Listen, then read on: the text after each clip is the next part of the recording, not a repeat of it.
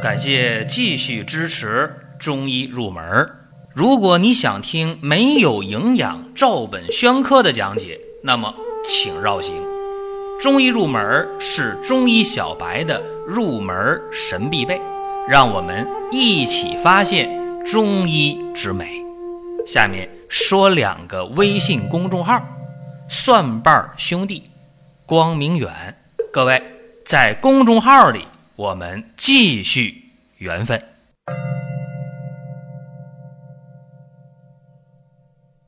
这一期节目的话题是钩藤疏肝气、降血压。说到中药钩藤，那看过这味药的人呢，就觉得很好玩啊。刚开始接触的时候，说钩藤上面怎么带个小弯钩呢？啊，像鱼钩一样，只不过呢没有这个倒刺儿啊，没这个东西。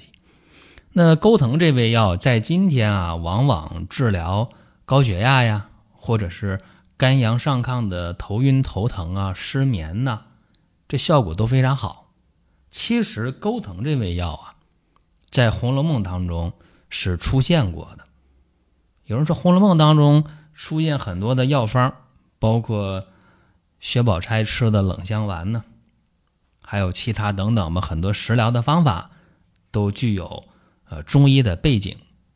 应该这么讲，曹雪芹这个人呢是很有才华的一个人，他的所有的药方在《红楼梦》当中出现的药方，记住了，只要在对症的前提下都是可以用的。这一点我不细讲，因为无数的红学家、医学家已经给了背书，这不细讲。那今天咱只说钩藤，说这个事儿呢，也是身边人给我的启发。就在上个星期，我们办公室的负责保洁的这大姐呀，陈大姐就问我说，她最近头疼、失眠、肝火大、血压又上来了，问我怎么办。我说你吃降压药了，她说吃了。我说管用吗？她说不太好使，吃降压药血压还一百五多一点呢。我就问她，我说你是不是和爱人吵架了？她说你咋知道呢？我说你们经常吵架，我们都知道。他这一次啊。就是吵得凶了一点然后就气儿就不顺啊。我一看，眼睛有点红，一伸舌头啊，看到这个舌的边尖儿啊也红。我说你心火也挺旺啊。我说是不是叹气啊？胸闷，出现了头疼、血压高、眼睛干、眼睛不舒服，出现了乳房胀痛，而且排小便呢也觉得不舒服，对吧？他说：“哎，还都让你猜对了，我这不是猜的啊！我说你这情况就是一个肝气不舒啊，出现了肝火上炎，然后呢，心火也跟着旺，就这么一个事儿啊！我说夫妻间吵架呢，在所难免。这年龄比我还大，也不开导你了，关键帮你解决问题吧。”他说：“是不是得开药啊？”我说：“也简单，你去抓一味药就行。”钩藤，他说就一味药啊，我说对，就一味药就行。他说能能不能再快一点？我说也行，那你再加点淡竹叶就更好了。具体用量是这么给他的啊，钩藤每天用上二十克，淡竹叶每天用十克，两样加一起放到保温杯里边，开水冲泡，就代茶饮，就当水喝就行了。反正天挺热的。结果喝了一天，中间隔了一天，我又看见他，哎，我说你气色好多了，是啊，血压下来了，就这么快啊？我说心还烦吗？也烦，但是好多了，啊，气儿也顺了，所以这个事情啊，今天我就觉得给大家说一说，挺有必要的。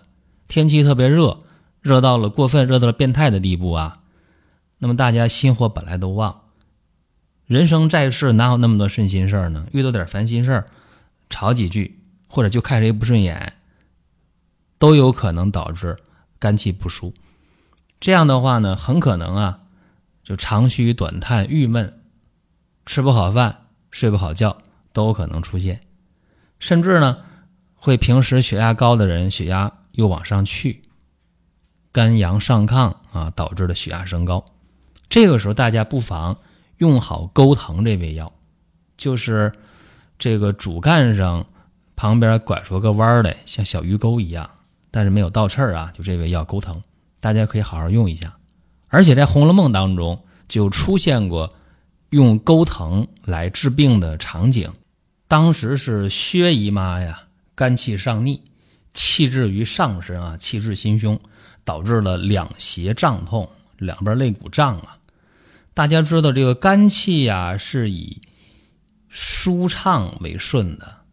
那你肝气上逆，那向上走，这就违背了肝气的一个运行的规律。那么这个时候，宝钗呢就用一味药，就煎了一碗浓浓的钩藤汤给薛姨妈服下去了。结果怎么样啊？对症了。那钩藤干嘛呢？平肝息风啊。那薛姨妈的肝气，哎，怎么样？不往上逆了。肝气呢就降下来了，肝气就平复了，什么呀？问题就解决了。实质上啊，这钩藤这味药，今天我们把它归纳为平肝解郁类的中药。那钩藤是味甘而性微寒，它确实清热平肝、息风止痉。那不仅它能吸肝风啊，还能清肝火呢，还能平肝阳，还能疏肝郁。所以说啊，这个肝郁气滞。导致的这些啊，胸胁胀痛啊，头胀头疼啊，或者是肝经有热呀，肝火上炎呢，导致的目赤肿痛啊，头晕目眩呢，甚至是高血压，用这钩藤都是很有效果的。那曹雪芹难道是最先用钩藤的人吗？绝不是这样的啊！在南北朝的时候，有本书叫《名医别录》，谁写的？陶弘景写的，那是钩藤。最早的一个记载，甚至在很长的一段时间内啊，都把这钩藤当做是儿科用药。为啥呢？陶弘景说了：“疗小儿不入余方。”就是说，陶弘景认为这钩藤这味药啊，只能治儿科病，不能治别的病。所以说，从南北朝一直到了明朝，很长时间啊。这大家都认为这钩藤啊，也就是儿科常用药，什么内科啊、妇科啊就别用了。但是到了明朝《本草纲目》当中，给大家耳目一新的感觉。李时珍这样写啊：钩藤，手足厥阴药也。啥叫手足厥阴药也啊？足厥阴肝经啊，对吧？说的很明白，解决这些。肝阳上亢啊，肝郁气滞啊，肝经有热啊，都可用这个钩藤了。那手厥阴心包经也是，是吧？手足厥阴药也。那么足厥阴主风，手厥阴主火啊。足厥阴肝经，手厥阴心包经，一个主风，一个主火，对不对？刚才我说的范围，所以像咱讲啊，肝风相火这些病，那用上钩藤都没问题。啊，都能够让你风静火息，让你这些症状得以解除。所以今天我们用钩藤啊，是用的得心应手。咱们今天用这个菱角钩藤汤是吧？非常有名，就用这钩藤。而且钩藤这么些年啊，它的应用越来越广泛了。就刚才我说的高血压是吧？像咱们这保洁大姐，高血压用钩藤很好，因为它就是因为。这个肝火上炎啊，肝气郁滞导致的血压升高，非常非常不错。因为今天我们研究啊很透彻了，这高血压跟情绪有非常非常直接的一个关系，并且药理实验也证实了，说你钩藤它就是有明显的降压作用，还有明显的一个镇静的作用。当然一说镇静，大家就想啊，哎，能不能让我这个迷迷糊糊的睡觉？没有，钩藤的镇静作用。没有让你嗜睡的副作用，这点大家不用担心。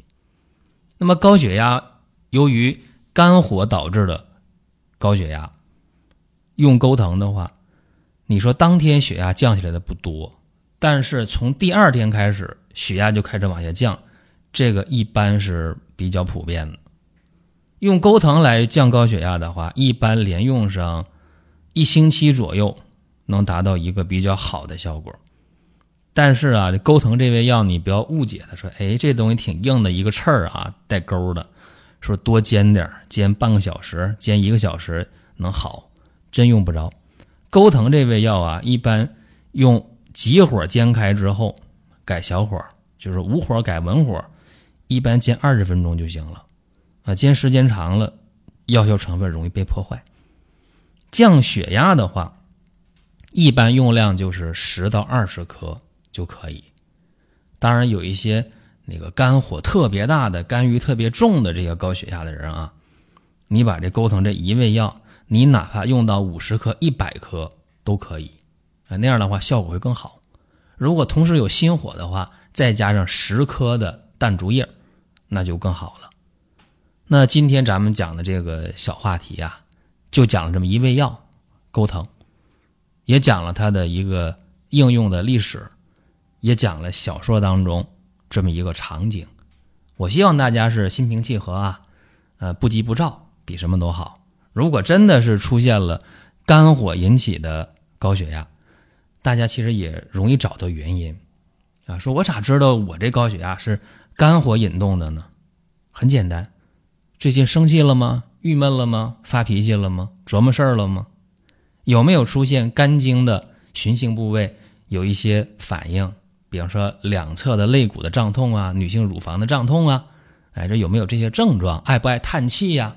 哎，这都有。可以去找的这些痕迹啊，蛛丝马迹，包括觉着眼睛干、眼睛涩啊，甚至两侧太阳穴疼。刚才我说这些跟肝火、肝气有关的这些症状，就涉及到了肝经的循行。